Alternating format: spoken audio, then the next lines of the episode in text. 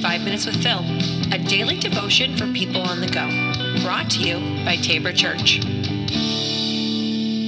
Welcome back to the podcast. This is Five Minutes with Phil.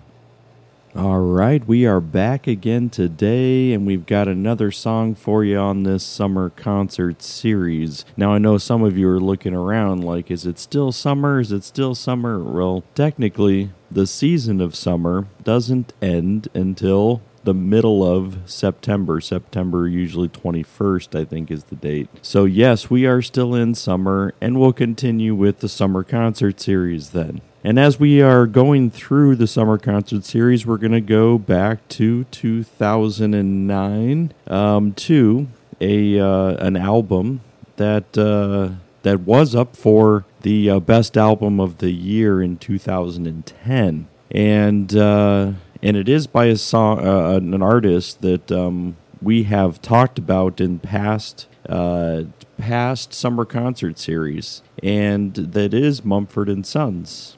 Now we've uh, we've gone over some other songs, and we're gonna pick a little bit more of a complicated one today. It's called "The Cave," and "The Cave" was kind of like the lead single of their first album, "Sigh No More," and there was yeah, I mean it had received uh, you know Song of the Year awards. Well, um, it it lost to Adele, I think, that year, but um, it did really well and people started following Mumford and Sons because of it. Now, just to give you, uh, we've talked about this, like I said before, but if you're new to the summer concert series, then what you need to hear. So, Mumford and Sons, they always get called, you know, a Christian um, artist. I mean, and, and they don't like it.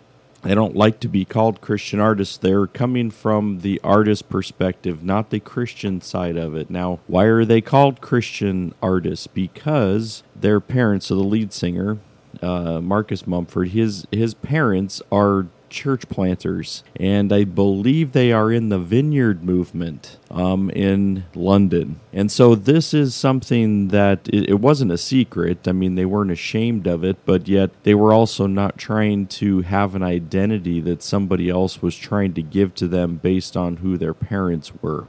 So I believe, yes, they are still Christian. They do not like to, to always bring that up as like this central piece to who they are. Um, I mean, nobody really would. Uh, you know, like hey, like they want to be known for who they are, and and a lot of it is because their lyrics and things that are talked about have a very strong spiritual content. And that's what I want you to be able to see today. So, we're going to talk about the cave. And there are some people who have a hard time kind of discerning what uh, the cave is is all about uh, because there there it is it's difficult. So some people think it's about drug addiction, which I didn't get that and I didn't haven't seen that before. But uh, so let's just spit out some lyrics here. It's empty in the valley of your heart. The sun it rises slowly as you walk, away from all the te- fears and all the faults you've left behind.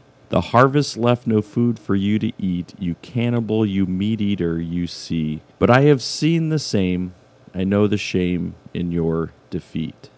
So the chorus says this But I will hold on hope, and I will let you choke on the noose around your neck. And I'll find strength in pain, and I will change my ways, and I'll know my name as it's called again.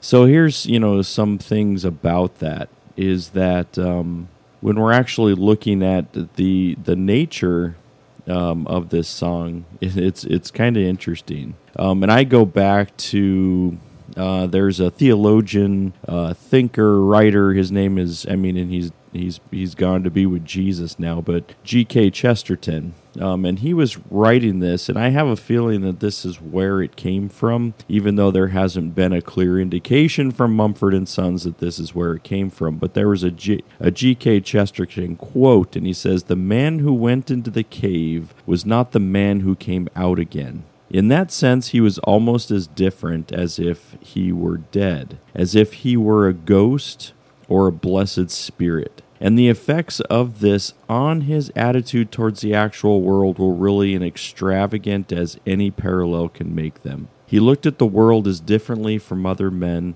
as if he had come out of that dark hole walking on his hands. The state can only be represented in symbol, but the symbol of inversion is true in another way. If a man saw the world upside down with all the trees and towers hanging head downwards as in a pool, one effect would be to emphasize the idea of dependence. There is a Latin and literal connection, for the very word dependence only means hanging. If you would make vivid the scriptural text which says that God has hanged the world upon nothing.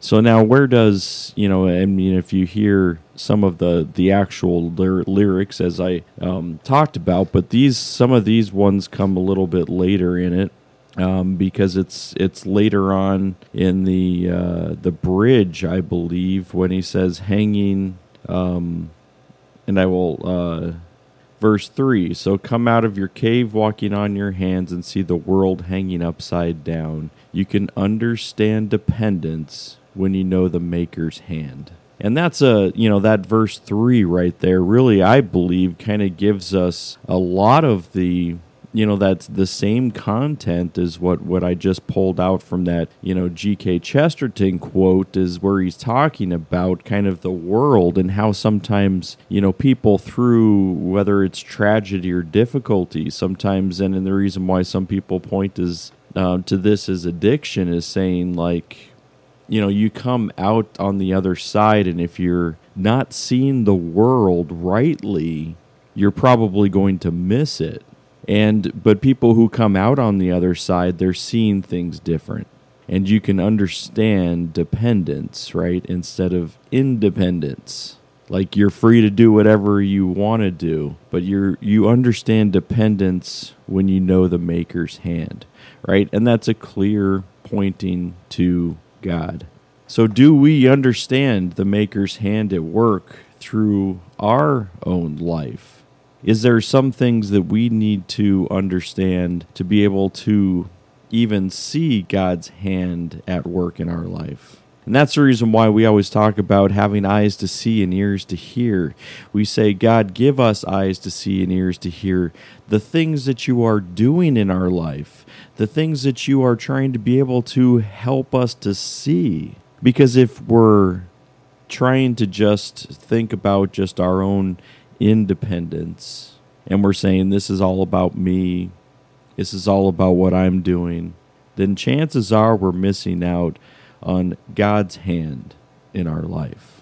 So I want you to be able to consider what does it mean to uh, to go through some difficult things and yet come out on the other side looking at things differently? What do you see differently now because of pain that you've experienced? What do you see now because of life experience. And we start to see things differently because because we've gone through it. And we what we would have missed if we didn't go through it, would we not be able to see God's hand at work? So this uh, outro, I'm going to hold on hope.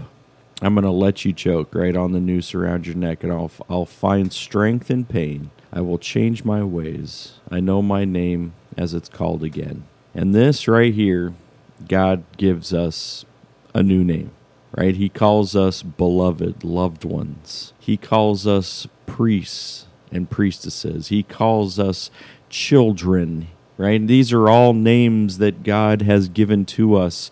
And this is the name that He's calling you right now. He's calling you with a new name. And He's saying, Come out of that cave start to see life not by your own terms, but through my eyes. See the things that are affected. See the people that I love. Consider that today. We'll uh, be back again tomorrow with more Summer Concert Series. Take care.